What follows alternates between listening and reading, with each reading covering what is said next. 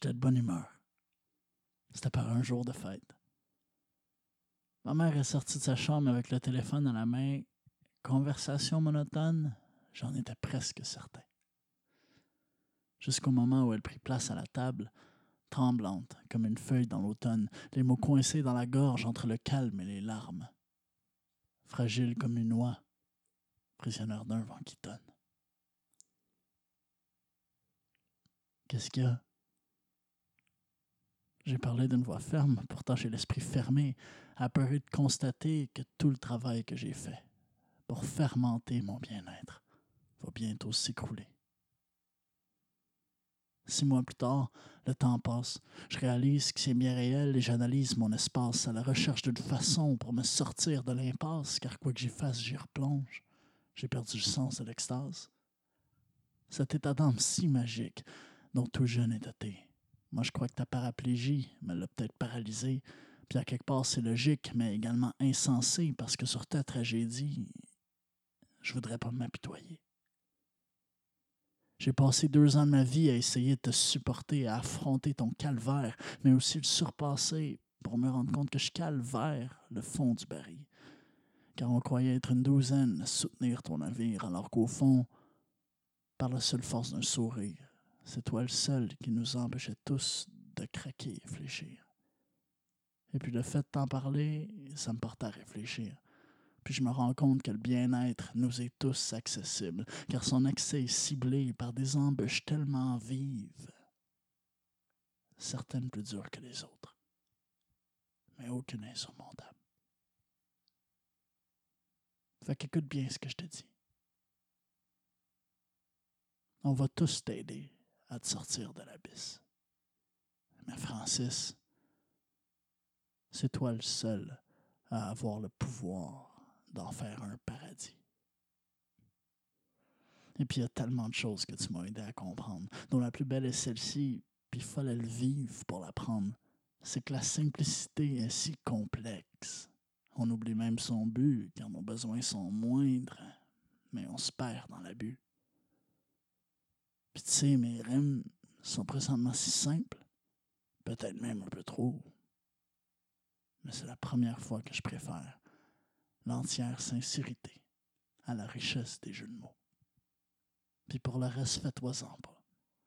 Parce qu'aujourd'hui, dix ans plus tard, après t'avoir vu prendre tes souvenirs pour les enfouir sous un champ de pierres tombales, et faire en sorte qu'en émerge un jardin aux couleurs infinies, c'est en étant ému plutôt qu'amer que je me dis peut-être que trop peu de gens ont vécu sur l'horloge de leur existence ton genre de gardeur et savent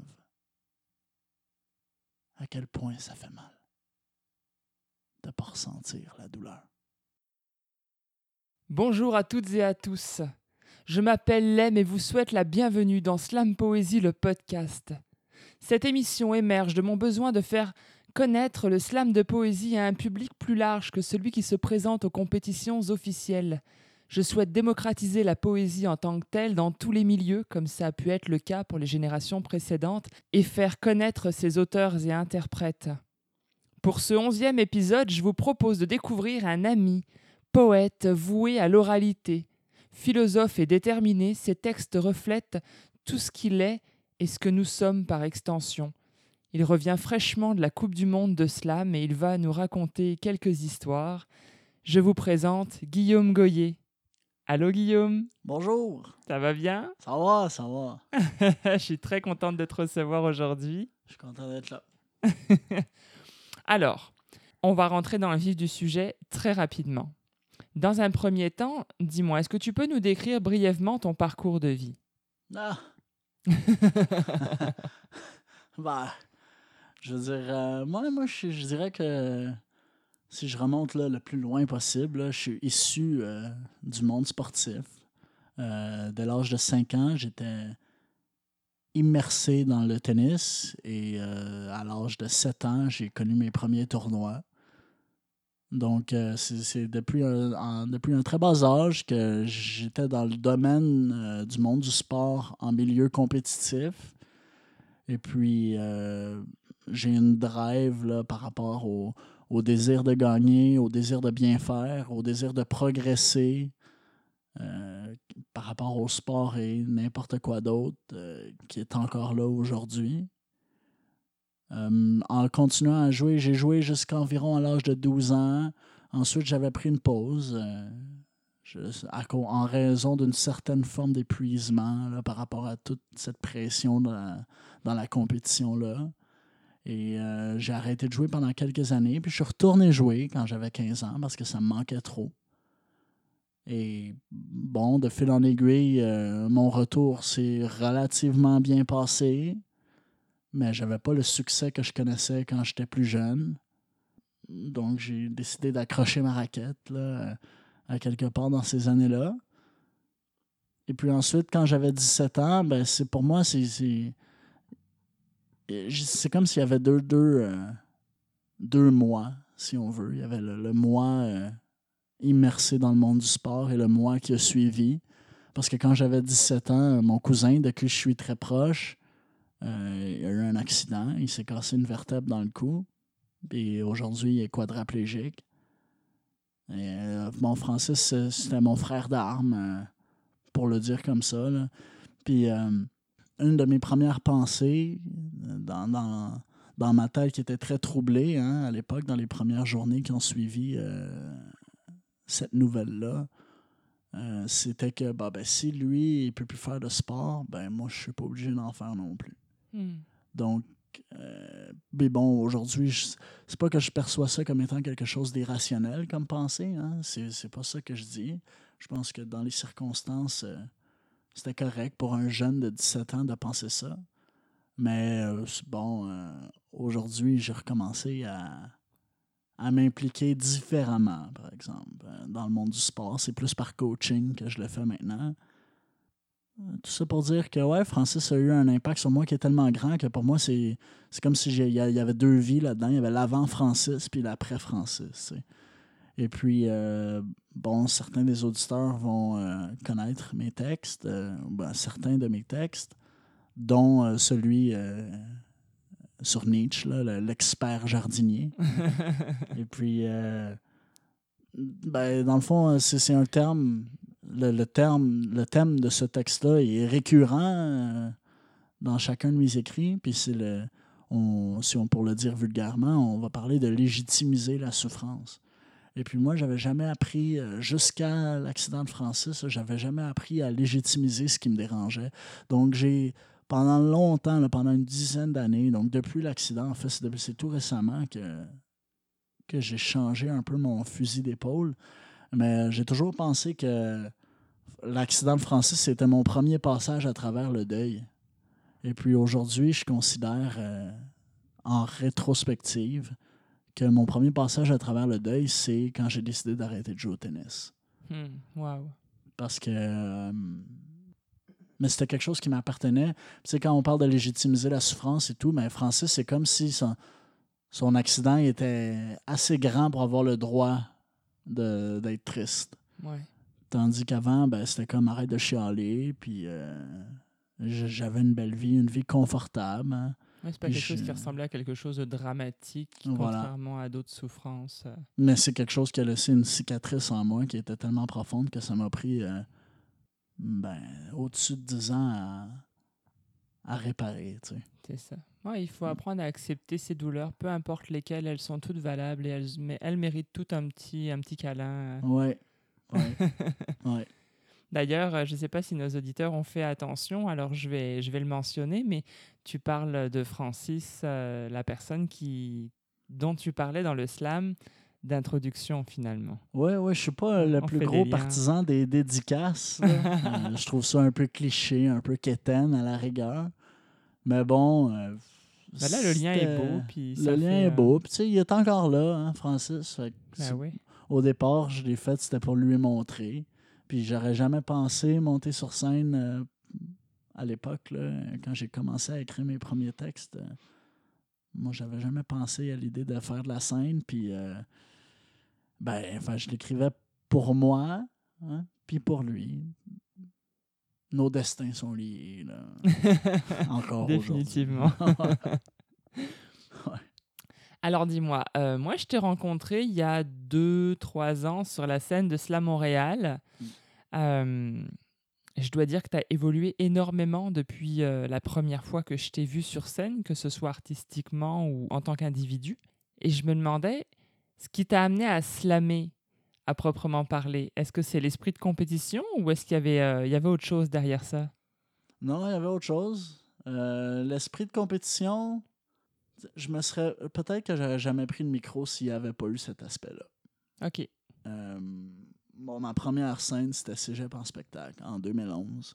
C'est la première fois que je suis monté sur scène avec un numéro de slam. À l'époque, j'écrivais des textes qui se rapprochaient peut-être un peu plus du rap.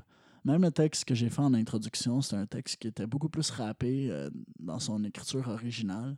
J'aimerais ça le voir rapper un jour. Puis il était euh, performé avec beaucoup plus de hargne.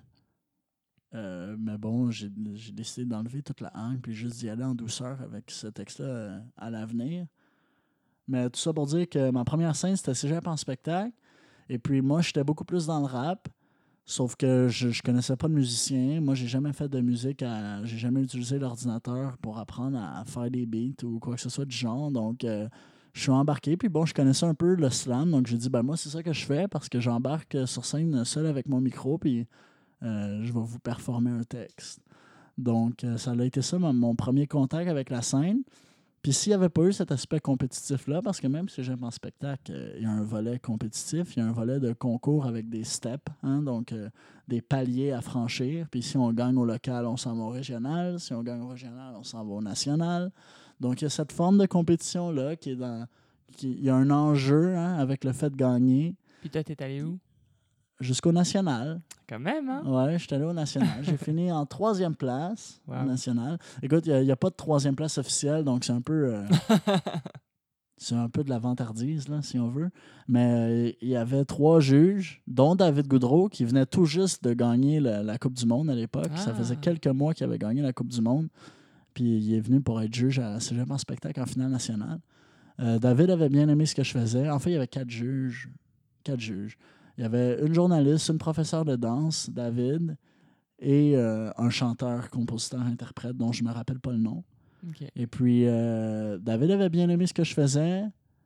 La journaliste avait adoré ce que, mon numéro. Elle, elle m'avait dit Je voulais absolument que tu gagnes, je voulais absolument que tu gagnes.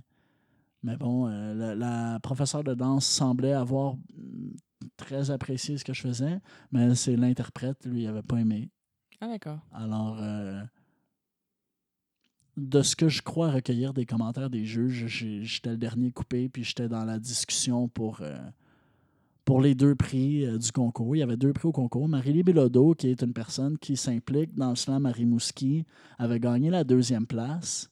Oh, Et ben, ce bien. Que les quatre juges m'ont dit de façon univoque, c'était que Marie-Lie avait la deuxième place, peu importe ce qui se passait. OK.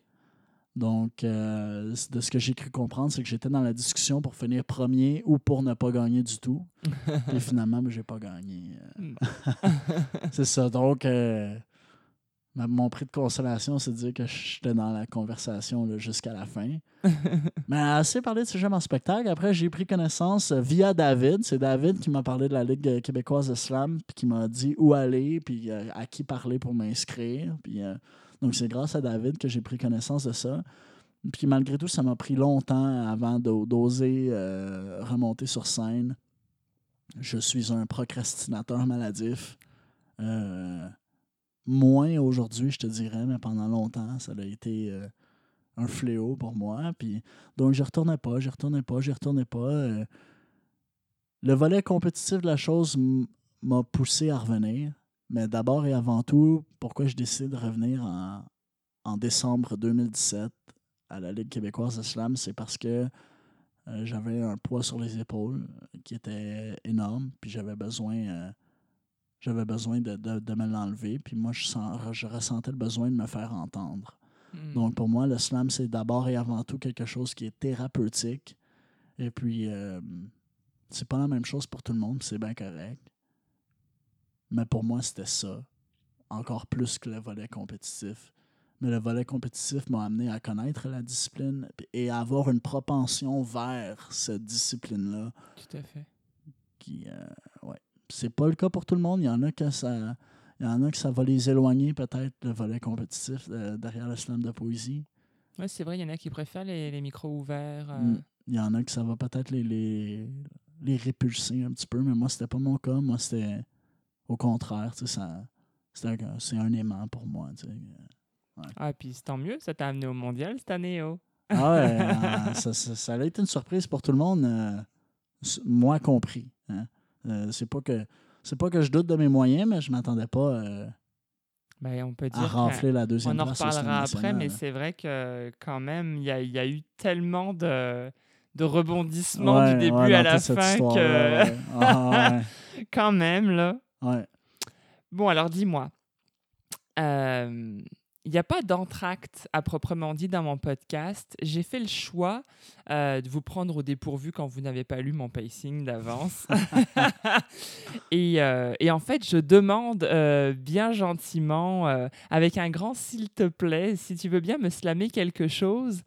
Et avant de- de- d'embarquer dans ce slam, si tu peux m'en donner le titre et nous donner une mise en bouche pour qu'on connaisse les contextes. Mais écoute, est-ce que c'est correct si je fais un slam qui n'est pas le mien? Mais carrément. Ouais. euh, J'entends déjà Ivy grincer les dents. euh, Pourquoi? parce qu'Ivy, le, le slam de poésie, c'est faut être l'auteur de son texte. Ah, mais c'est hein. parce que le slam hein, la, la joute en tout Ouais, cas. ouais, c'est ça, c'est ça. c'est un dérèglement. Ouais, Ouais. ouais, ouais, ouais, c'est ça. Il faut être l'auteur de son texte. Bref. Ben là, Euh, t'es libre. Il n'y a non, pas de mais j'aimerais performer euh, le- un texte d'un Américain qui se dénomme Phil Kay, K-A-Y-E, l'épellation de son nom de famille. Mhm. Et euh, le texte s'intitule Beginning, Middle and End. J'avais écrit à Phil euh, au mois de février pour savoir si je pouvais lui emprunter son texte pour le faire en ouverture de mon spectacle que je donnais dans les écoles secondaires. Et euh, Phil a accepté. Donc, j'ai traduit son texte en français. Et puis, je l'ai fait. Puis, la raison pourquoi c'est ce texte-là que j'ai envie de vous partager aujourd'hui, c'est parce que ma grand-mère est décédée il y a environ un mois. Et euh, c'est le texte que j'ai fait à, à ses funérailles. Wow. Donc, euh, bon, c'est- une deuxième façon de rendre hommage à, à grand-maman Thérèse. hein. Puis, euh, donc, ça va comme ça. Ce texte-là, pour moi, c'est, c'est- il représente un, un bel hymne à la vie. C'est, mon hymne à la vie. De toute façon, t'es full dédicace aujourd'hui, tu peux. Ouais, c'est ça. ouais, c'est ça. aïe, aïe. oh, je devais la placer, c'est vrai. C'est mérité, c'est mérité. Toute belle histoire a un début, un milieu et une fin, mais pas nécessairement dans cet ordre. Nous sommes tous de belles histoires. Chapitre 394. Le garçon, cheveux trop longs, doigts encore trop courts, a 98 ans. Il est assis au restaurant, seul. L'étranger à ses côtés mange un pain de viande, le mets préféré du garçon. Le garçon prend sa fourchette, la plante dans le mets de l'étranger, puis la porte à ses lèvres. Chapitre 14. Le garçon et son meilleur ami ont une idée incroyable pour jouer un mauvais tour. Ils sont sûrs qu'ils vont pas se faire prendre. Le lendemain matin, chaque maison sur la rue a du papier de toilette dans son entrée, sauf pour la sienne. Il se fait prendre. Chapitre 146. Le garçon et la fille vécurent heureux jusqu'à la nuit des temps. Chapitre 231. Le garçon et la fille jurent de ne plus jamais s'adresser la parole. Toute belle histoire, un début, un milieu et une fin, mais pas nécessairement dans cet ordre. Nous sommes tous de belles histoires, mais pas tous écrits sous la forme de chapitres de romans. Je sais. Il y a des moments destinés à rester dans les limbes. Quand on a tellement écrit dans la marge qu'on peut même plus y lire le numéro de la page, comme la fois où tu te croyais invincible, a pris le volant de la voiture en plein cœur de l'orage, avec un million de clés, attaché à un million de cerfs-volants et la mâchoire serrée comme pour dire Vas-y, essaye de m'amener. Ou les semaines où tu as finalement tendu la main pour caresser la joue de ton père, mais, n'a reçu qu'une enveloppe vide. Je sais. Le soir, on fragmente nos sabliers pour s'aider à dormir. L'après-midi, on prend notre propre ombre en photo pour se prouver qu'on laisse une marque, mais j'essaie de rester éveillé en me remémorant l'humidité de mes propres lèvres, que je suis une feuille venant de l'arbre du premier baiser de mes grands-parents. Et lorsque j'élève mes reliures vers le ciel, on peut y voir leurs veines, là. Toute belle histoire a un début, un milieu et une fin, mais pas nécessairement dans cet ordre. Chapitre 189. Le garçon, maintenant trop vieux pour célébrer ses anniversaires, mais trop jeune pour les chérir, utilise ses poings. Frappe son propre reflet pour voir s'il est réel, puis replie sa main à l'opposé d'un point. Il en forme un coquillage de mer. Il le porte à ses oreilles et peut entendre l'écho de ses ancêtres. Lève-toi, mon homme pas juste sur tes jambes, sois ta propre histoire. Toi, toujours avide de lire la prochaine page, toi qui écris 600 mots par minute, toi qui retourne toujours voir la quatrième de couverture, même si tu connais déjà la fin. Chapitre 431 Il était une fois une fille. Elle n'est plus ici aujourd'hui. Mais les branches qu'elle a laissées orientent leurs feuilles vers le ciel et on peut voir l'esquisse de son ombrage qui se dessine sur le trottoir. Prologue. Il était une fois une femme et un homme, et le premier soir où ils s'embrassèrent, une semence naquit à l'arrière de leur cou.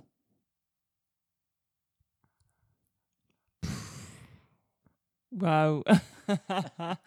Oui, Je ben, l'adore. ce c'est ça. Donc, est-ce que c'est une dédicace? Le texte en soi, non. Le texte en soi n'est pas une dédicace.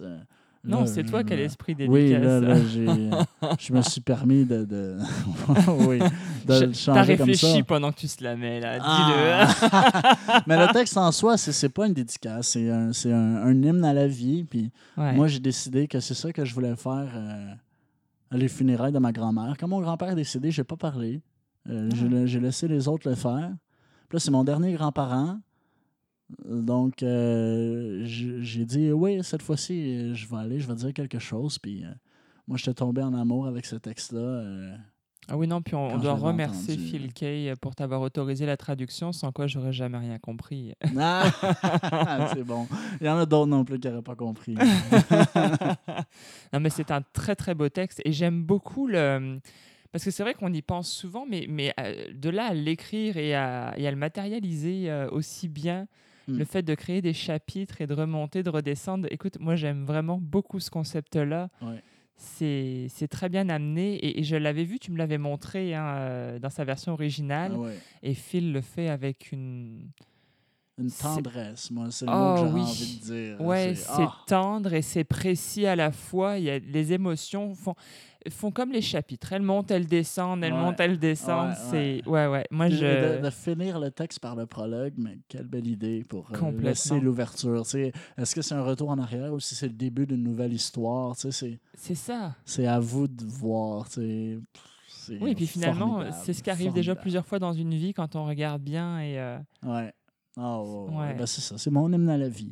Merci, cas, Phil. Ouais. Puis, chers auditeurs, je vous conseille fortement d'aller voir ce clip sur YouTube, euh, Phil Kay. Rappelle-nous le. Beginning, middle and end. Voilà. Voilà. je le répéterai pas parce que j'ai un sale accent. voilà. Mais début, milieu et fin. Ouais, c'est ça. Alors, on va continuer euh, avec la, une partie qui doit certainement euh, faire frémir toutes les consciences. Tout le monde veut savoir. euh, tu reviens du mondial de slam, quoi.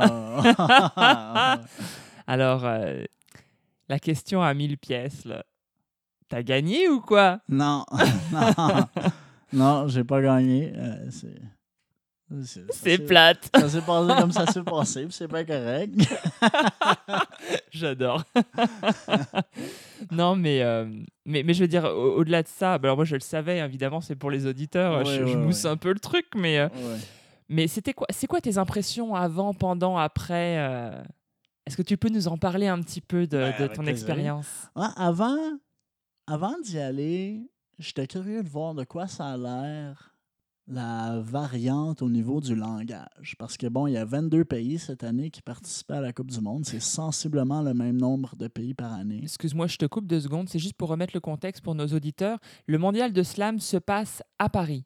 Oui, systématiquement, tous les pays se rassemblent à Paris. oui, voilà. Après toi. Voilà. Donc, cette année, il y avait 22 pays. Je crois que c'est sensiblement le même nombre de pays à chaque année. Ça fait légèrement plus que 10 ans que le mondial est un événement annuel. Et puis, euh, donc, on m'avait parlé de cette variante au niveau du langage-là parce que tout le monde participe dans sa langue d'origine. Et puis, moi, moi je, je me disais, il faut le voir pour le comprendre. Mhm. Donc, moi, j'avais hâte d'y aller pour voir ce que j'allais ressentir en expérimentant ça. Et l'autre chose qu'on m'avait dit, c'est à quel point la francophonie semblait avoir un léger avantage, euh, notamment parce qu'on a, ben, étant un public majoritairement francophone, euh, on- ils peuvent comprendre les nuances du français plus aisément que les nuances des autres langues, même si les textes sont traduits et défilent à l'écran euh, pendant la- les prestations. D'ailleurs, c'est traduit en français? C'est traduit en français et en anglais. Ok, Et si ton texte est dans l'une de ces deux langues-là, ben, il est traduit dans une seule langue. d'accord. Euh, mais tous les textes, là, ils, ils vont, il va avoir la version originale, donc dans la langue d'original, et ensuite la traduction francophone, la traduction anglophone pour chacun des textes. Et euh, euh, moi, j'ai eu tellement de coups de cœur, j'ai envie de vous raconter des anecdotes. Là, mais Ah, mais euh, tout, ça, tout ça pour dire qu'on on, m'avait dit que oui, le, le français semble avoir un, un avantage. Puis je peux pas dire que c'est ça que j'ai ressenti. C'est drôle parce que c'est le français qui a gagné. Il a eu un sacré avantage, du coup. Mais c'est-tu parce qu'il comme il méritait-tu moins? Je pense pas. Euh, Non, je pense pas, non. il était excellent. Jérôme Pinel, euh, le, le Français qui a gagné euh, la Coupe 2019. Puis moi, je crois qu'il méritait amplement son titre de champion mondial.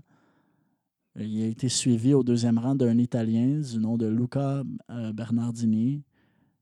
Et au troisième rang, à égalité avec Luca, euh, au fond, euh, il y avait Robin Lamble, une Anglaise qui était formidable. Chacun avait leur style. Allez, c'est c'est vraiment cet événement-là, ce festival-là, permet de comprendre euh, c'est quoi le slam de poésie. C'est Mm. Aussi vaste que le slam peut être, tu vas avoir des gens qui sont des raconteurs. Hein, Tu vas avoir d'autres gens qui sont des, des poètes dans un sens plus littéraire du terme. Tu vas avoir d'autres gens qui sont très musicaux, qui sont peut-être un peu plus dans la tradition du rap ou de la musique lyrique, peu importe ce serait quoi une définition acceptable pour musique lyrique. Puis tu en as d'autres qui vont être dans les jeux de mots, dans la richesse du langage. Ben, la richesse du langage, à mon sens, se retrouve dans tous les styles qu'on vient de décrire. Complètement d'accord. Mais bon, qui vont euh, jouer avec les mots peut-être Mhm. un peu plus. Triturer Ça, la langue un petit peu plus. euh, oui, ça c'était le cas de Robin. Pour donner un exemple, Robin qui a fini donc euh, ex aequo au 2 et 3e rang. Euh, Robin qui avait un de ses textes à la Coupe du Monde qui durait près de trois minutes, dont chaque mot, donc un texte, en tout cas pour moi, un texte d'environ trois minutes, c'est un texte qui va avoir entre 4 et 500 mots. On s'entend, c'est... Bon, moi, c'est pas mal mon genre, puis je crois comprendre que c'est pas mal la même chose pour tout le monde. Puis donc, Robin avait un texte qui durait presque trois minutes. Donc, on va dire un texte de 400 mots où 100% des mots, sans exception, commençaient par la lettre B ou la lettre S. C'était chez le S au micro. hein? Ben oui, et, et le- le- ben, donc un, un effort de diction qui est incroyable, mais aussi un effort de recherche pour faire des phrases qui se tiennent avec des mots en B ou en S. Complètement. Puis le titre du texte, c'était Bees. Mais, donc, oui, Robin parle d'abeilles dans ce texte-là, mais le titre s'écrit B apostrophe S. Donc, c'est- juste, juste- encore là, c'est un autre jeu de mots. Puis, le truc. puis, ben, c'est ça, puis il faut le voir pour, le, pour comprendre, mais tous les mots commencent par B ou par S, c'est spectaculaire. Tu sais. Puis euh, à l'inverse, tu avais Lucas qui, euh, lui, est un peu à mon image. C'est une des raisons peut-être pourquoi je l'ai beaucoup aimé. C'est drôle parce que lors de ma ronde à la Coupe du Monde, Lucas a été le dernier qualifié, puis c'est moi qui ai été le, le- le- le coupé. Là. Celui de juste après. Ouais, voilà. Donc, il y avait trois personnes par poule qui passaient la coupure. Lucas a fini troisième. Moi, j'ai fini quatrième. J'étais relativement proche de lui en termes de points. Mais peu importe, j'aimais beaucoup Lucas, donc je pouvais pas être amer euh, Ouais. envers lui parce que je l'aimais beaucoup. Puis euh, Lucas, euh, un peu à mon image. Lui, il aimait. Il avait pas peur d'être lourd. Puis euh, il, avait, il avait pas peur d'être lourd parce que euh, ce dont il parlait, c'était très. euh, c'était vrai. hein. Il aimait plonger dans, dans ce genre de vérité crue-là qui m'attire en tant qu'artiste. Est-ce qu'il y a un sujet que tu peux nous décrire en particulier dont il a, dont il a parlé? Oui, oui, oui. Je vais vous en décrire plus qu'un dans Lucas parce qu'il m'a vraiment marqué. euh. Lucas, il y avait un de ses textes qui parlait de convention sociale, mais au lieu de, de l'approcher au premier degré et de nous parler de convention sociale, de déclamer, de critiquer, il raconte une scène où un jeune homme sort en boîte de nuit au club et euh, puis il raconte la soirée, euh, comment ça se fait au club. Puis son texte, dans le fond, c'est super accéléré. C'est super accéléré. Il parle, c'est comme si la soirée se passe en trois minutes, là, parce qu'il se passe absolument rien dans la soirée. Puis après, ah, il y a une femme qui est jolie, elle s'en va dehors, donc je vais aller fumer une cigarette, même si j'ai jamais fumé de cigarette dans ma vie. Puis bon, il- donc c'était assez cocasse, euh, son approche dans ce sujet-là, mais c'était très cru aussi. Donc lui, Lucas étant un homme qui, à mes yeux, assume grandement sa masculinité, euh, il n'avait pas peur de parler de son attirance sexuelle. Il n'avait pas peur de, à la rigueur, de dire ce qui se passait dans sa tête, puis de, de la guerre psychologique qui se passait face à ces conventions sociales-là. Il n'avait pas peur de nous présenter d'un point de vue masculin, assumer euh, ce qui se passe dans la tête d'un homme en boîte de nuit. Bien Mhm. sûr, il ne faut pas généraliser pour tout le monde, mais je pense que la façon qu'il l'a apporté, il y avait une tendresse qui était intimement liée au texte, puis au fait de vouloir bien faire. Mais il y avait aussi euh, une vérité qui était très crue, que j'ai l'impression qui n'est pas facile à dire. Puis tu sais, il a été acclamé pour l'avoir dit. Et Il assume ses instincts, dans le fond. Oui. Et le- le- son autre texte qui, euh, à mon sens, était le plus puissant là, de tous les textes qu'il nous a présentés, c'était un texte. En fait, je ne sais pas si c'était juste une histoire ou si c'était un texte sur son père. Ça avait l'air d'être un texte sur son père, mais comme il y avait une approche très narrative, très raconteur, euh, ou racontrice, hein, je ne sais pas comment on devrait dire Raconter. une approche racontée. Ouais. Euh, J'aurais tendance à dire que ça venait de lui. Puis euh, là où je dis que son texte était très. euh, euh, qui relève d'une vérité crue, en fond, c'est que son père est en état végétatif. Puis il peut plus. Donc il peut plus communiquer avec lui. C'est Mhm. une communication qui va dans un sens seulement. Puis il s'en va le visiter à tous les jours à l'hôpital. Puis il parle dans le vide. Mais plus le texte avance, plus tu. Il dit. C'est quasiment comme s'il demande à son père de mourir, tu. Euh, pourquoi je viens de voir à l'hôpital, tu m'entends même pas. Je sais même pas si tu m'entends. Pourquoi je viens de voir à l'hôpital, euh, même si tu m'entends, tu peux pas me répondre. Puis c'est des affaires qu'on. Je sais pas, j'ai l'impression que c'est des choses qu'on qu'on dirait pas, normalement. On parlerait du deuil euh, avec une approche plus sentimentale. Puis lui, c'est pas que c'est pas sentimental, mais c'est que lui, il parle de la colère qui est liée. Puis, euh, Ah, il ose soulever le tabou qui est lié au sentiment. euh, ouais, même si c'est un sentiment qui, à l'origine, semble dégueulasse, C'est ça. c'est un sentiment qui est vrai. Puis moi, j'ai pour mon dire que euh, la vérité est toujours notre meilleur ami. Oui, tout à fait. hein, parce que euh, sinon, je pense pas qu'on peut guérir. Bah, je pense que, comme le dicton dit, il n'y a que la vérité qui blesse. Moi, je pense que la vérité blesse et guérit le plus vite que le mensonge. Ben oui, c'est le discours euh, de l'expert jardinier. Hein? Fais-moi mal pour que je puisse mieux guérir. c'est euh, la philosophie nietzschéenne euh, ouais. euh, expliquée en une phrase. Ouais. C'est fais-moi mal pour que je puisse mieux grandir. tu sais. Puis, euh, ben c'est ça. Puis, dans, bon, dans, ce- dans son interprétation de ce texte-là, Lucas arrive vers la fin du texte, puis il se sépare de son micro, puis il se met à gueuler euh, en regardant une chaise vide. Euh, ben, une chaise vide, on imagine la chaise vide, hein, bien Ouais, sûr, parce que c'est un sans accessoire. Puis, euh, bon, moi, je me rappelle la traduction anglaise à l'écran. Donc, je vais, je vais le citer, le paraphraser en anglais, mais il crie Can't you die already? En parlant à son père Can't you die already? Can't you die already? La salle est muette, complètement muette. Puis je veux dire, c'est tellement beau, tellement fort, tellement vrai. Hein? Pas avoir peur d'être dégueulasse, tu sais. Puis je veux dire, moi, Lucas qui est un homme, c'est pas un garçon, hein, c'est pas un petit garçon, c'est un homme. Puis euh, assumé, un homme assumé, rempli de tendresse. Rempli de tendresse. Ben voilà. euh, oui, c'est ça. C'est Puis avec toutes, anecdotes. avec toutes ces émotions que tu as vécues, tu remets le couvert l'an prochain ou? Ah, tu veux dire à la Ligue québécoise? ben, au pour tenter le grand slam à nouveau Ah ben là, euh, je me suis désisté pour cette année, là, pour le Grand Slam 2019. Ouais. Ben, en fait, je ne savais pas si j'allais faire l'équipe en partant, là, mais je me suis désisté de la finale montréalaise. Oui, parce, Parce que tu étais que- requalifié en fait. Mais tu peux pas aller au grand, euh, tu peux pas aller au mondial deux années de suite anyway. Fait que Non, c'est ça. Ben, en fait, on peut pas Mhm. retourner au mondial. Là, je sais pas si on peut pas y retourner tout court ou si il y a comme une période d'approbation de. j'ai cru comprendre que c'était deux années consécutives qui n'étaient pas autorisées. Non, non, non, non, non, non. Parce que Thomas Langlois a euh. recommencé et est encore qualifié, donc euh, je sais pas. euh, Ben lui, Thomas, c'est probablement. Je veux pas parler pour Thomas, c'est probablement parce qu'il veut retourner au Grand Slam. Parce que le Grand Slam Ah. national québécois en soi est un événement grandiose.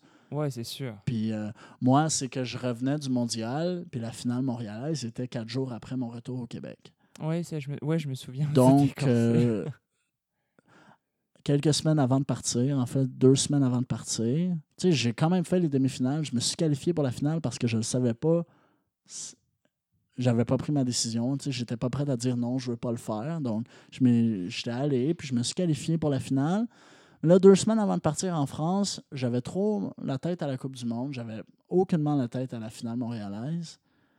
Puis, euh, donc, j'ai pris la décision de me désister parce que pour moi, c'était trop proche. Puis, je me disais, si je me sens trop sur un high, Hmm, ça me tentera pas. Puis, si je me sens trop à l'inverse, si je me sens trop sur un down, ça me tentera pas non plus. vrai. Donc, je savais pas comment j'allais me sentir en revenant. Puis, j'ai pas regretté ma décision euh, de m'être désisté.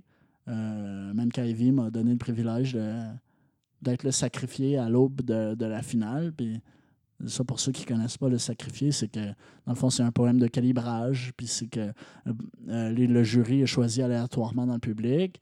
Et euh, le, le sacrifié, dans le fond, c'est une occasion pour donner une note avant le concours officiel, Non, C'est avant ça. la joute officielle. Ça compte pas, mais ça les aide à, à comprendre comment ils vont noter finalement les C'est prochains. ça, c'est ça. C'est le but de. C'est la raison d'être du, du poète sacrifié, du poème de calibrage. Euh, comme on dit en France, d'ailleurs. Ah, bah voilà. Ouais, voilà. Donc, c'est ça. Ivy m'a donné ce privilège-là, puis j'étais flatté, puis j'étais content d'être dans la salle. Euh, J'ai assisté à une partie de la soirée, là. Donc, voilà. Ben, puis je pense que ça va être mon approche pour la Ligue québécoise dans l'année à venir. Ça va être plus une approche euh, de spectateur, Ouais. puis de partisan. Euh, je pense pas que je vais arrêter de faire de la scène, mais euh, pour le moment, euh, encore là, on ne sait jamais ce qui va se passer. hein. Six mois, ça peut être un long moment, puis euh, ça se peut que j'aie envie de le refaire. Ouais, Puis que on s'en reparle en octobre. Mais la, que la tu façon vas- que je le vois aujourd'hui, c'est que, bon, dans, dans- dans mon travail en tant qu'artiste, j'ai appris dans la dernière année et demie là, à assumer mon style que j'aime le plus. Hmm. Moi, c'est la narration. C'est le, le fait de raconter une histoire. Euh, mes textes ont tendance à être toujours très personnels. Mais ils sont toujours empreints de philosophie aussi. Il y a toujours quelque chose. Mm. Enfin, on apprend à travers ton histoire. C'est ça qui est troublant et qui est, euh, qui est agréable à la fois. Puis oui, puis tu sais, c'est ça. Je, raconte mon histoire, mais j'ai pas l'impression que je parle de moi quand je présente. Hmm. Je suis vraiment, je suis, je suis le narrateur, tu sais. Puis euh, ben ça, c'est cool parce que je, je trouve l'effet que j'ai l'impression que ça fait, en tout cas, l'effet que ça me fait à moi quand quelqu'un emploie une approche du genre, c'est que j'ai l'impression que ça enlève le, ce qui pourrait être une forme de narcissisme Ouais. derrière euh, l'œuvre. Regardez-moi, voici mon histoire. Tu sais. Mais Puis, Victor euh, Hugo disait quand je dis je, je dis nous. Ben, c'est ça, hein? c'est ça. Il y a une forme de transcendance là-dedans, dans le fait d'être capable de parler de soi sans que ça porte sur soi. Ouais. Puis d'être capable de parler de soi, puis que la personne qui t'écoute se voit dans le jeu. Se hein? reçoivent, ouais, tout Tu à sais, fait. puis c'est ça. Ouais. Donc, euh, je suis en train d'assumer, euh, j'ai appris dans la dernière année et demie à vraiment assumer mon style narratif. Il y a toujours ce volet compétitif-là qui restait dans l'arrière de ma tête. Et là, m'étant qualifié pour la Coupe du Monde, n'étant pas éligible à y retourner au moins pour certaines années, j'ai moins la drive de compétition. Euh, j'ai moins ce désir-là de gagner. Puis là, j'ai vraiment envie de faire strictement ce que j'aime. Oui, Puis puis là, de- tu reprends les études en plus. Oui, oui, oui. Alors, euh, euh, oui, oui, oui. ben, c'est ça. Ben, parce que moi, pour moi, euh, une petite métaphore pour vous, là, hein, vous qui êtes fan de poésie, là, c'est que pour moi, c'est comme une toile d'araignée. C'est la toile, la toile a un centre où tous les filaments se rejoignent. hein. Ben, c'est pourtant, il y a les extrémités où les filaments n'ont rien à voir l'un avec l'autre, mais ils ont quand même un point commun qui est au cœur de la toile. Mhm. Donc, euh, pour moi, euh, mon, mon retour en philosophie aux études supérieures, euh, il est clairement relié à mon slam de poésie. Ah c'est Il est sûr. clairement relié parce que je travaille aussi sur un projet euh, littéraire autre euh, qui n'a rien à voir avec euh, l'art scénique. hein. Moi, je, je travaille dans le récit. Puis je suis un énorme partisan, en fait, de, de la littérature. encore là, je connais pas le terme francophone. Comment tu le dirais en anglais? Ben, on parle de fantasy en anglais, fantasy literature. Euh, en français, c'est pas la littérature fantastique, c'est pas non plus la littérature fantaisiste, ou du moins pas à ce que je sache. Hmm. Donc, euh, moi, j'aurais tendance à, à dire euh, épique fantastique, qui Ouais. serait le genre littéraire en français, mais Moi, je je sais pas game si... pour lancer un appel. Si tu nous écoutes et que tu es traducteur français, anglais, puis que tu te débrouilles crissement bien, écris-nous soit sur mon site lemofficiel.com, soit sur la page Facebook de Guillaume Goyer. On, aimerait vraiment ça, avoir la vraie traduction. Ah, ouais, hein. je- ça, me- ça me ferait vraiment plaisir parce qu'à chaque fois que j'en parle et qu'on me demande qu'est-ce que je fais, euh, je m'arrache les cheveux pour ne pas utiliser d'anglicisme. Ben, j'ai comme pas tant le choix. Là, tu hein, pas, Parce là. que je le connais pas, là, puis j'ai beau le chercher. Le genre littéraire fantastique n'est pas la même chose en français. Mais ça se traduirait en- par des exemples, euh, mettons euh, Game of Thrones ou. Ouais, c'est ça. Ben, c'est ce genre littéraire-là. Ouais. Game of Thrones, Seigneur des Anneaux, euh, Robin Hood. Ouais. qui est une autre best-seller dans, dans ce genre littéraire-là. Donc, euh, ouais, c'est ça. Puis en anglais, on parle de fantasy literature. On va pas parler de fantastic. On va parler de fantasy. Puis là, en français, moi, j'aurais tendance à traduire comme étant la littérature épique fantastique ou la littérature fantaisiste. Mais je sais pas, dans mes oreilles, fantasy sonne un peu plus enfantin, sonne un peu plus. euh, il se rapproche peut-être plus du conte. C'est l'appréhension que j'en fais. Ah, peut-être. Euh, donc, je ne sais pas, ce serait quoi le genre littéraire de- du Seigneur des Anneaux en- dans la francophonie, je ne sais pas. Hmm. Ah bon, on va attendre. Peut-être qu'un. Peut-être que quelqu'un va nous venir en aide et Ah, va nous instruire. magique, hein? Puis ça ferait partage à double sens. Moi, j'adore ça. Tu sais, le monde qui se sent impliqué puis qui veut aussi partager un Ouais. petit peu de lui. Ouais. C'est c'est vraiment. euh, c'est le kiff du slam finalement, puis de la scène en général. C'est. Contrairement, tu sais, quand tu es auteur, tu, tu vends ton livre, tout ça, puis bon, bon, des fois, on donne des retours, mais la majorité du temps, la personne s'abreuve du livre et le garde pour elle, tu sais. Mm. Puis on sait pas trop ce qu'elle en a pensé. euh, bon, tu sais qu'elle a aimé quand tu rachètes le prochain, mais tu sais, ça s'arrête pas mal là. Alors que pour la scène, il y a beaucoup de gens, euh, en tout cas de plus en plus, je trouve, euh, me concernant, qui viennent me voir et qui me partagent des bouts d'eux, que ce soit de l'art, que ce soit euh, des moments de vie que ça leur a rappelé ou que ça les Mm. a aidés à approcher, etc. Et, et- et je trouve ça super parce que c'est pas juste ah le partage, je vais te partager quelque chose, puis C'est tu vas faire quelque chose avec ça. Non, c'est vraiment à C'est un double sens. échange, ben oui. C'est l'échange qui est hein, C'est ça qu'il faut. Ouais. C'est c'est vraiment ça qu'il faut. Puis c'est ça un peu, c'est c'est l'essence du slam de poésie. Hein? C'est Mais c'est ça, c'est, je veux complètement. dire, euh, le poète, il n'est pas en coulisses. Le poète est issu du public. Exact. Tu sais, puis c'est ouvert, les inscriptions sont ouvertes, il faut s'inscrire à l'avance. Je veux bien, c'est pas la formule micro ouvert, mais c'est quand même une formule ouverte dans le sens que tout le monde peut s'inscrire. Exactement. Puis tout le monde peut aller euh, lire ou performer euh, un poème ou un monologue ou un texte. Tu sais, je veux dire, le slam de poésie, c'est une discipline qui est très vaste puis qui permet euh, de s'exprimer euh, de la forme qu'on l'entend tant et aussi longtemps que c'est fait sans musique et sans accessoires. hein, tout seul avec un micro. C'est le pas texte trois qui minutes. parle. ouais, voilà. Mais Mais- mais- d'ailleurs, pendant qu'on parle de partage, euh, ça me fait rebondir sur ma première question fétiche. Hmm. Euh, parce que toi, ça fait déjà maintenant quelques années là, que tu performes et puis que tu rencontres du monde sur le- la scène de slam. Et moi, j'aimerais te demander si tu devais me citer un coup de cœur, quelqu'un qui t'a euh, bouleversé, euh, qui me, me, me conseillerais-tu euh, d'aller voir et d'aller découvrir là immédiatement? Ben, écoute, euh, le pire, c'est que j'ai écouté certaines émissions du podcast dans les mois qui ont précédé ma venue. Puis euh, c'est un peu tout, tout le monde, là, en toute humilité, va un peu dire Ah, il y en a tellement, il y en a tellement. Euh, moi de même. euh, il y en a beaucoup. Euh, écoute, j'ai envie de t'en nommer deux. Hein? Ben, je- parce je suis un tricheur, rebelle, je suis un tricheur, c'est ça.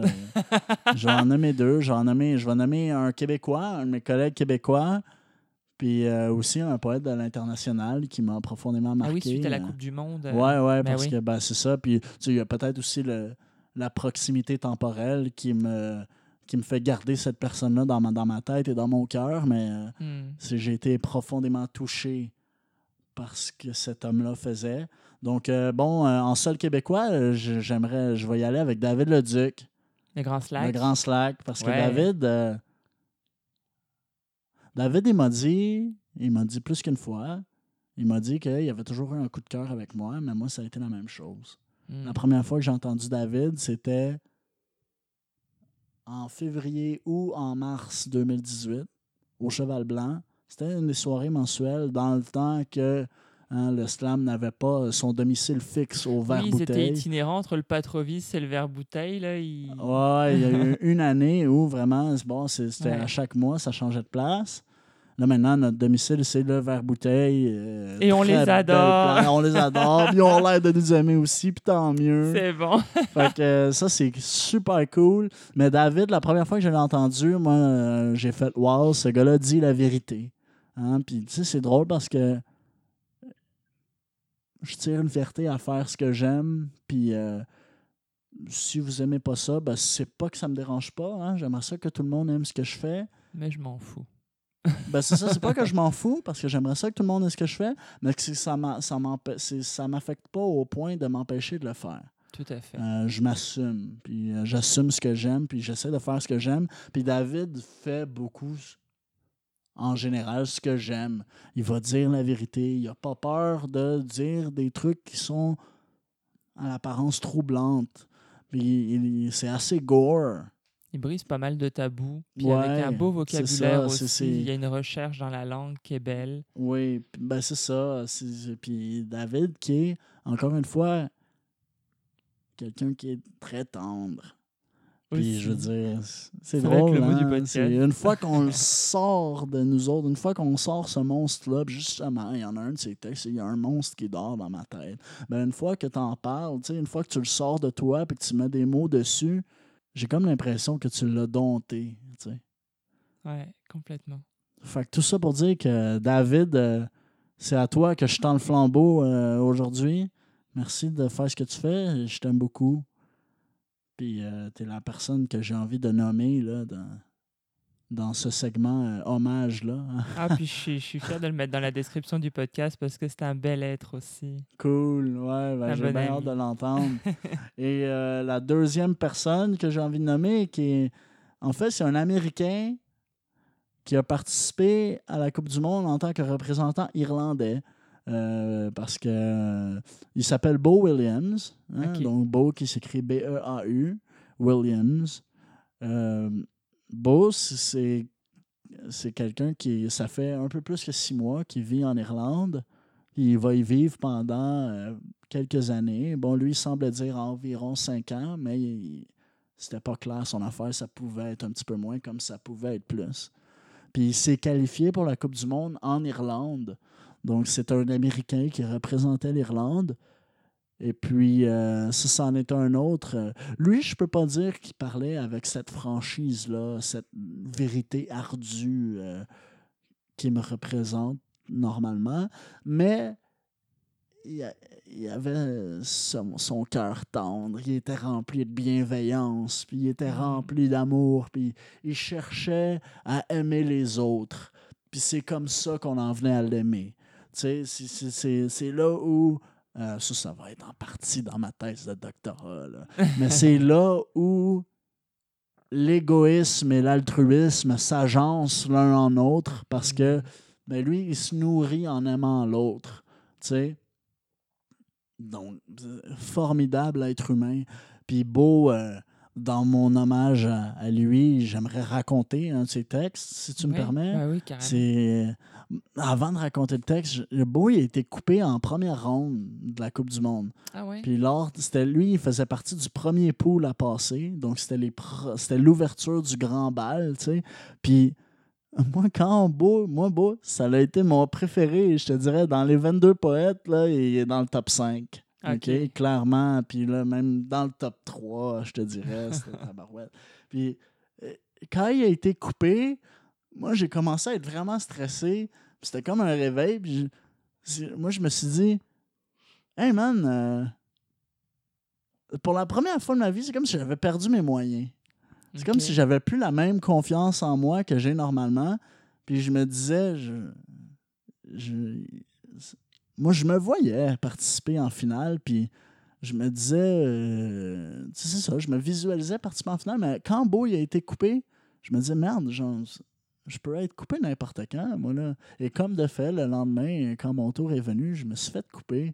Fait que, tu sais, on partage un peu cette histoire-là, mais moi, je comprends pas pourquoi que les gens n'ont pas senti ce que j'ai senti. Tu sais, je comprends que c'est très subjectif, là, les émotions, puis que c'est le propre de chacun, mais moi, je, comprends pas comment on n'a pas pu voir la richesse derrière son travail, tu sais. Mm. Puis, euh, bon, donc, parenthèse terminée, beau, euh, le texte que j'aimerais raconter.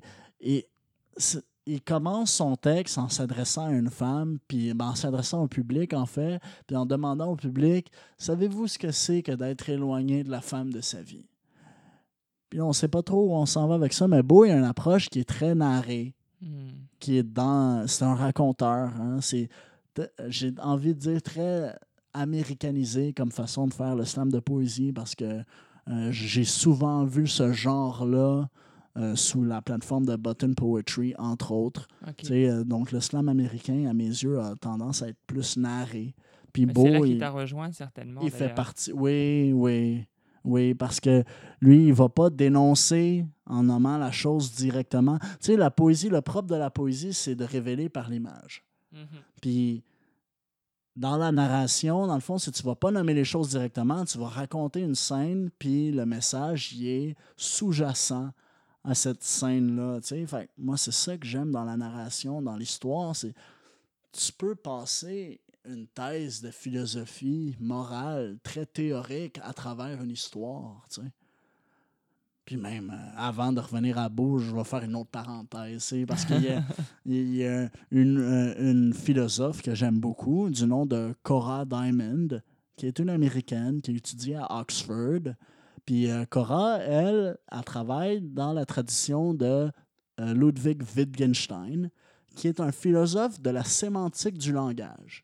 Donc, lui, c'est un travail qui est très logique. Hein. Il travaille dans la sémantique, c'est très logique, c'est très mathématique à la rigueur.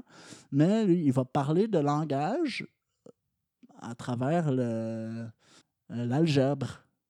OK. OK?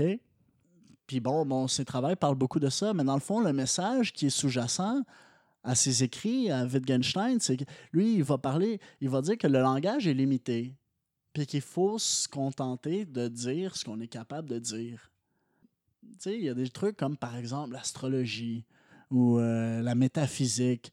C'est des phénomènes qui, à la rigueur, sont intuitifs, puis qu'on essaie de décrire. Ben, Wittgenstein va nous dire Mais non, arrête, toi, tout de suite, tu ne seras jamais capable de le décrire. Parce c'est pas parce que ces choses-là n'existent pas qu'il faut pas en parler, c'est parce qu'on n'est pas capable d'en parler. Hmm. Le langage nous limite dans notre approche de la connaissance, le langage nous limite dans notre approche de, de notre savoir là, épistémologique de, de la connaissance. Hum, Bon, puis Cora Diamond, qui est une élève de Wittgenstein, qui vient de la tradition wittgensteinienne, euh, elle, elle, elle amène ça à un autre degré, puis elle va dire, mais si on n'est pas capable d'en parler, c'est pour ça qu'il faut qu'on ait recours au récit en philosophie. Ah. Elle, elle va dire la seule façon de parler de philosophie morale, c'est à travers le récit.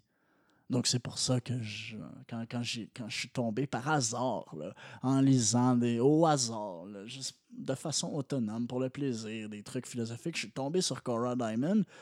Puis j'ai dit merde, mais c'est, comme c'est le discours que je tiens depuis quelques années, mais, ou que du moins c'est le discours que j'essayais de formuler Mhm. depuis quelques années. Puis là, ben, j'essaie de me l'approprier.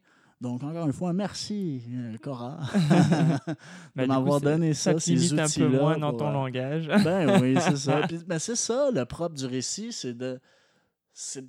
À la rigueur, tu peux en venir à partager une théorie philosophique.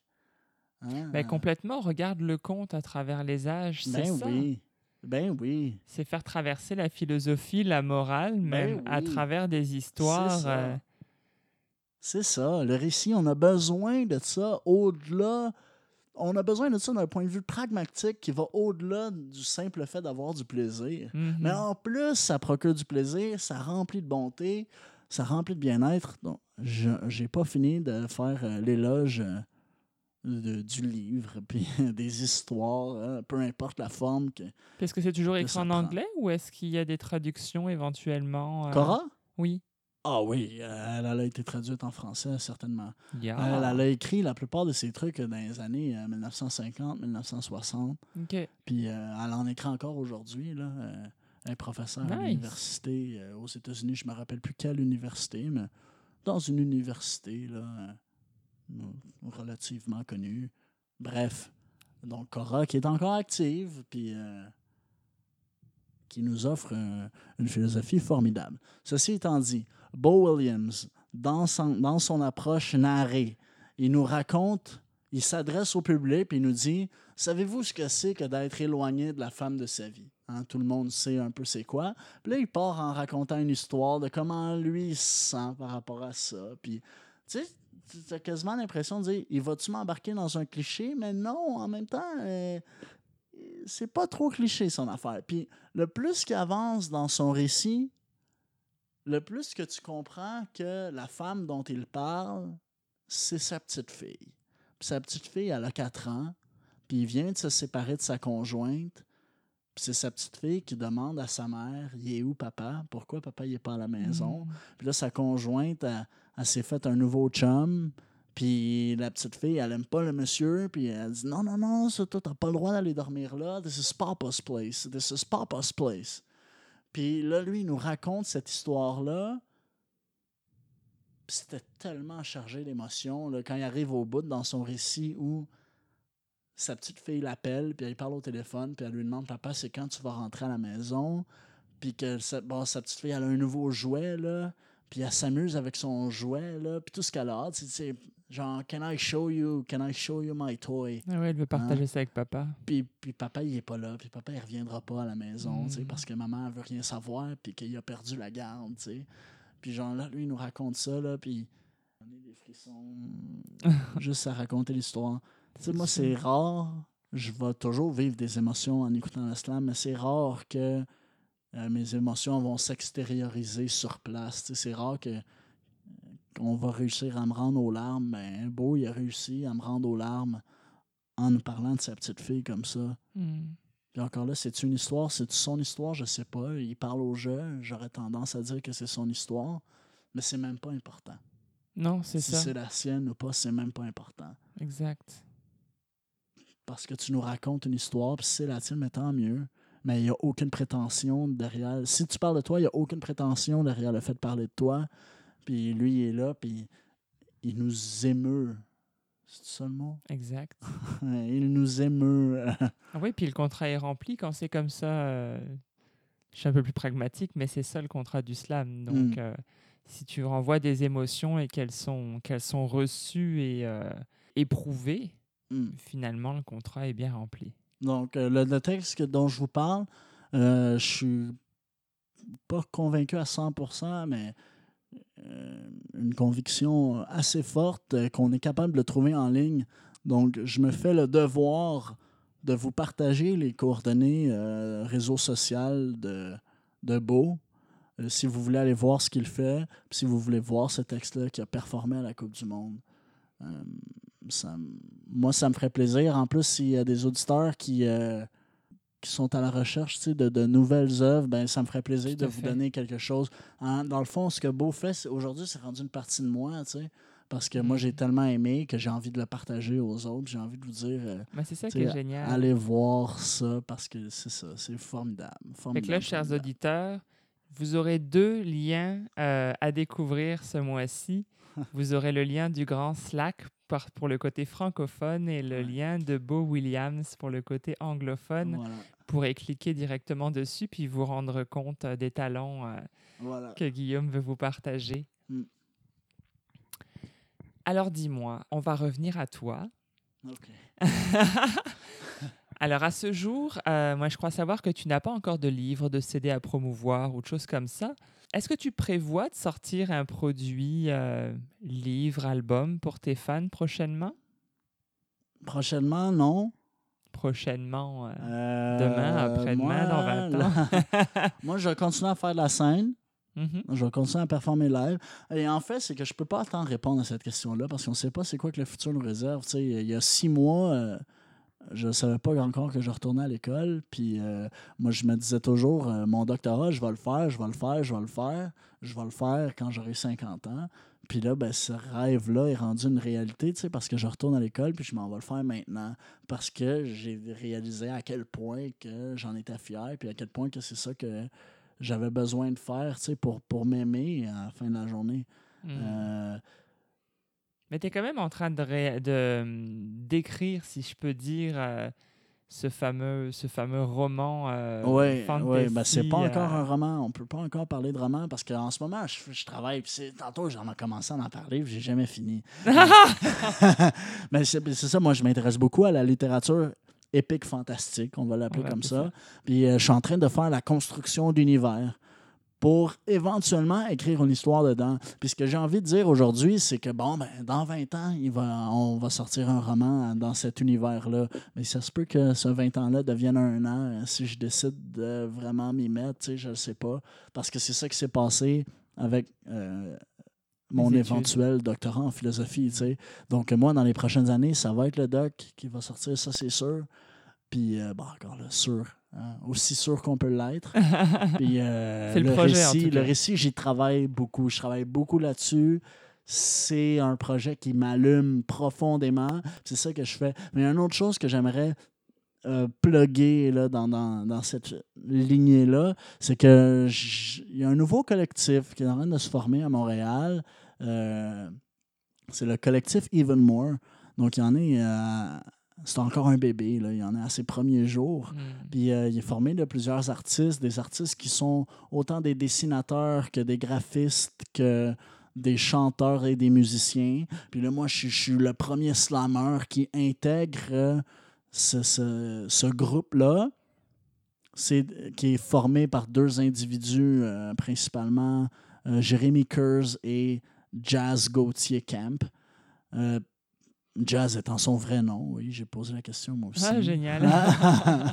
Puis euh, ces gars-là, c'est dans le fond, c'est deux gars qui sont immersés dans le milieu du spectacle, qui travaillent en- dans un bar qui a une scène, donc ils, ils ont accès à un certain espace scénique, puis qui ont la drive d'être des hommes d'affaires, puis de fonder ce collectif-là qui pourrait éventuellement venir supporter des artistes. Euh, moi, je me suis joint avec eux autres eux, ils présentent des événements aux deux semaines au Edgar Showcase. Euh, ben, dans le fond, au Edgar Hyper Lodge. Puis c'est un showcase, donc sous forme d'un showcase. Ils présentent ces événements-là aux deux semaines. Et euh, la raison pourquoi je vous parle de c'est que ça se peut. Euh, ils sont en train d'acheter un studio Puis on va avoir accès à ce studio-là. Quand je dis on, je parle des artistes, qui, des artistes qui font partie du groupe et autres artistes qui vont pouvoir éventuellement aussi en venir à louer l'endroit. Ben, ils vont euh, nous, nous permettre d'avoir accès à ce studio-là. Puis ça se peut que j'en vienne à sortir des trucs prochainement, beaucoup plus rapidement que je le pense. Moi, je pense que je suis en train de me diriger vers quelque chose qui est beaucoup plus musical.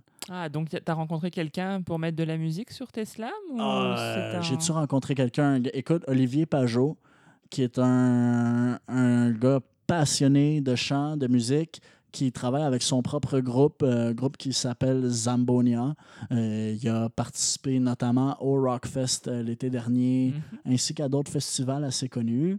Euh, Olivier, c'est un gars qui aime tellement faire de la musique qui va euh, qui travaille en studio euh, 24 heures, euh, 7 jours sur 7, 24 heures sur 24, 7 jours sur 7. Donc, Olivier, euh, l'autre fois, euh, lui, ça fait quelques fois qu'il m'entend slammer. Il aime beaucoup ce que je fais. Puis l'autre fois, il m'a dit Veux-tu aller prendre le micro? Je vais t'accompagner. Puis il est venu jouer avec moi. euh, bon, pendant que j'ai fait un slam, c'est la première fois que je slamais un texte narré. Hein? Hmm. Donc, euh, que- parce que j'ai des textes qui sont musicaux qui, à la rigueur, ont été écrits après ma barre sur des trames sonores. Mais là, j'ai décidé de faire un texte où c'est une histoire qui est racontée, accompagnée d'Olivier à la guitare. Puis j'ai vraiment aimé le résultat que ça a donné. Puis Olivier, c'est un freak du- de la musique. Donc, fait que lui, il- j'ai-tu quelqu'un? C'est pas comme si on s'est dit ouvertement, veux-tu travailler avec moi? Tu sais, mais en même temps, moi, autant que j'aurais envie de travailler avec lui sur la musique qu'il fait, puis d'avoir une partie de chansons parlées, de spoken word dans ce qu'il fait, ou à la rigueur, que lui en vienne à mettre de la musique sur ce que je fais, c'est un échange. Puis euh, ça se pourrait que prochainement, on en vienne à sortir quelque chose. Euh, donc oui, ça se peut que j'aie quelque chose à offrir dans les prochains mois. Ah, tu nous tiendras au courant, hein? Ben oui, puis tu sais, Olivier, c'est pas le seul parce qu'il y a d'autres personnes qui font partie de ce collectif-là, dont euh, ma copine Cassandre, qui est, qui est une chanteuse euh, elle-même, elle, qui est capable de jouer un peu la musique, mais qui n'est pas une musicienne. Encore là, elle- je pense qu'elle me chicanerait de dire ça parce que la, la voix est un instrument en soi. Donc Oui, elle est musicienne. Euh, mais c'est pas une guitariste ou c'est pas une pianiste. Quoi qu'elle est capable de pianoter puis elle est capable de jouer un peu la guitare. Euh, c'est une chanteuse Elle est Puis, euh, essentiellement chanteuse euh, aujourd'hui. voilà, puis elle aussi, elle aimerait travailler avec des gens pour faire de la musique. Puis elle aussi, Cassandre, elle, s'intéresse aussi à un volet électronique avec sa musique qu'elle Mhm. veut joindre au chant. Puis ça, elle est capable de, de le faire, tu sais.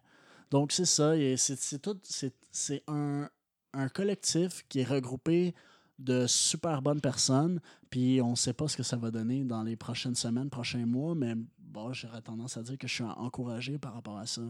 Et je rebondis par rapport à ce collectif. Tu parlais d'événements euh, quinzomadaires. Mhm. Et mm, est-ce que du coup, tu vas te produire avec eux euh, prochainement? Est-ce qu'il y a un endroit où les fans pourront te voir performer euh, très prochainement? Oui, prochainement, euh, ben justement, là, c'est ça. Comme tu dis, le, au Edgar Hyper Lodge, euh, qui est situé à Montréal, donc rue Saint-Denis et Ontario. Euh, les événements, c'est à tous les deux lundis. Puis, euh, bon, moi, la prochaine fois que je performerai au Edgar Hyper Lodge, ça va être le 22 juillet prochain. Ok. Donc, pour ceux qui seraient intéressés, À quelle heure? C'est à, à 20 h. Ok. C'est à 20 C'est au coin Ontario? C'est sur Saint-Denis. La rue transversale la plus près, c'est Ontario. Ok, ça marche. C'est ça. Donc, je vous invite à venir, puis pas juste pour me voir moi, mais pour voir d'autres euh, d'autres personnes. Puis peut-être qu'à la rigueur, ça va même vous tenter de participer aussi. euh. Oui, oui, mais comme c'est ton podcast, c'est euh, toi, moi, que je mets en avant. hein. Ah oui, ben moi, je me mets en avant en invitant autrui. I Euh, know. J'adore. Bon, je vais te demander, je vais te poser ma deuxième question fétiche. Ah donc. Y a-t-il une question à laquelle tu aurais brûlé de me répondre, mais que malheureusement, je ne t'ai pas posée? Ben voyons donc. non. Non. euh, non. Moi, je m'en viens ici. Je m'en viens ici, on jase, là. On jase. euh, mes réponses sont toutes spontanées. Puis, euh, c'est ça. Je sais pas qu'est-ce que tu vas me demander en étant ici. Puis ça me fait plaisir d'être là. Puis, non, non. Il n'y a rien que j'aurais aimé que tu me demandes puis que tu m'as pas demandé. Ah ben, je suis bien contente. Alors, pour te suivre, on l'a dit tantôt, mais je tiens à le rappeler, c'est important. Actuellement, tu n'as pas encore du site internet, fait que l'unique endroit et le grand privilégié qui te reçoit et Voilà. te loge en ce moment sur internet, c'est Facebook. Ouais, Euh, le profil, c'est Guillaume Goyer, G-O-Y-E-R. voilà. Donc, euh, euh, si tu es traducteur, n'oublie pas, euh, nous avons besoin éventuellement de la traduction de fantasy littérature. Voilà, finalement. bien dit, bien dit.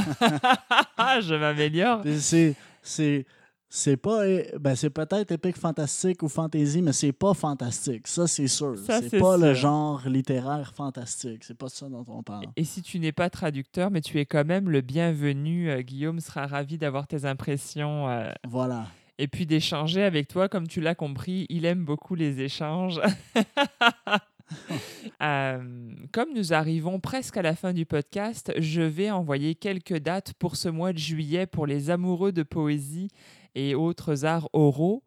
Le 9 juillet, vous êtes invités cordialement à rejoindre la soirée Transpoésie organisée par l'écrivaine et poète qui est également mon ami Pascal Cormier au bistrot Le 54 à partir de 19h30 à Montréal bien sûr.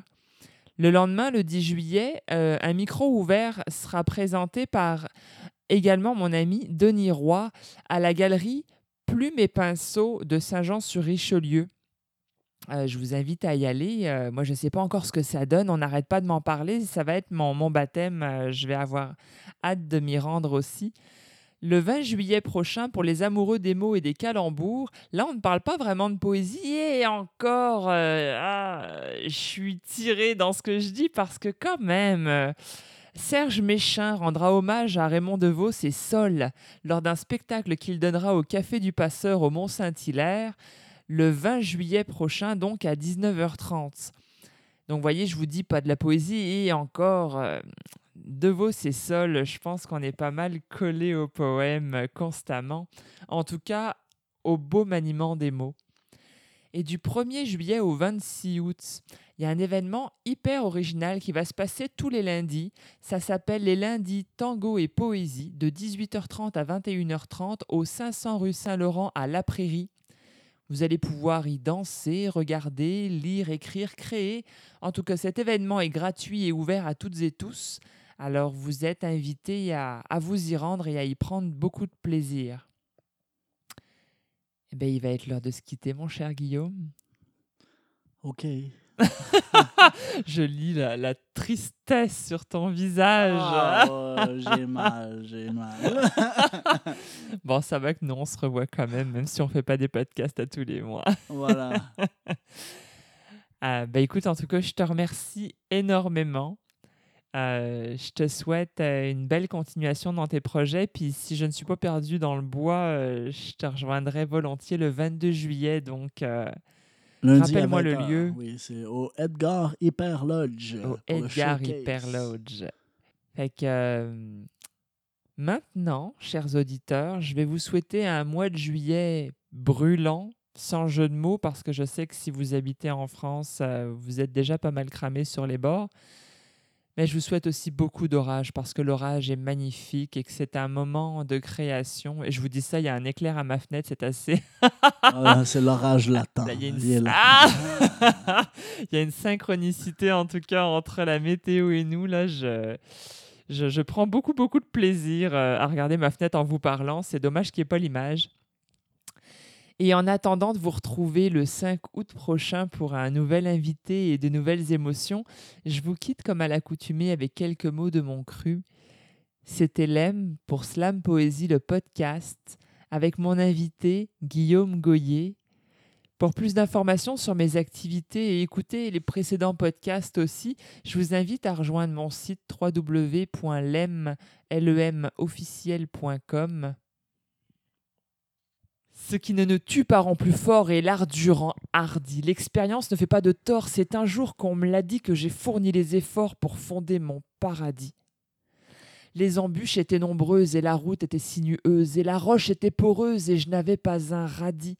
J'avais peu de compagnons, pourtant je me suis bâti, succombant aux tentations, c'est même que j'ai battu. On m'a mené en bateau, j'ai appris à décliner toutes ces parts du gâteau qui n'ont jamais délivré personne. Je me suis forgé de zéro et la vie m'a appris à faire croître mon ego chaque fois qu'on me l'a repris. J'ai appris que bien mal acquis ne profite jamais, que c'est à pas de souris qu'on mérite un succès, qu'il faut savoir se réjouir des petits bonheurs succincts.